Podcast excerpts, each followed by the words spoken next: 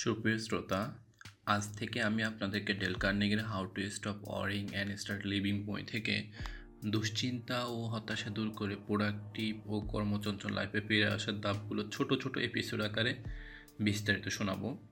পাশাপাশি কন্টেন্ট ডেসক্রিপশনে লিখে দিব। এতে করে সময় থাকলে আপনি কন্টেন্টটি পড়তে পারবেন, আর পড়ার মতো সময় না থাকলে ডাউনলোড করে পরবর্তীতে অবসর সময় শুনতে পারবেন।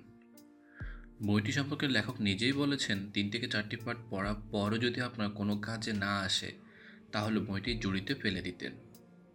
ঠিক অনুরূপভাবে, আপনারও যদি তিন থেকে চারটি এপিসোড শোনা বা পড়ার পর আপনার দুশ্চিন্তা, হতাশা দূর না হয়ে কর্মচর্চার লাইফে ফিরে আসার ইচ্ছা জাগ্রত না হয়, তাহলে দয়া করে পরবর্তী এপিসোডগুলো শুনে বা পড়ে আপনার মূল্যবান সময় নষ্ট করবেন না। এই অনুরোধটি আমার পক্ষ থেকে থাকল। আরেকটি কথা বলে রাখা ভালো, বইটি অনেক আগের হতে পারে, কিন্তু লেখাগুলো দেখে মনে হবে কিছুদিন আগে বুঝি লেখা হয়েছে। আপনার এও মনে হতে পারে, আমার তো কোনো দুশ্চিন্তা হতাশা নেই, আমি কেন শুনব বা পড়ব?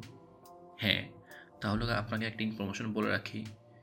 এমন মানুষ পাওয়া দুষ্ক যে জীবনে কখনো দুশ্চিন্তা ও হতাশা ফিল হয়নি। হুম, তবে এমন হতে পারে দুশ্চিন্তা হতাশা কি তিনি সেটাই বুঝেন না বা জানেন না? সুপ্রিয় শ্রোতা, আমি আবারও বলছি, চারটি এপিসোড শোনার বা পড়ার পরেও যদি আপনার কোনো কাজে না আসে বইটি, তাহলে দয়া করে পরবর্তী এপিসোডগুলো শুনে বা পড়ে আপনার সময় করবেন না।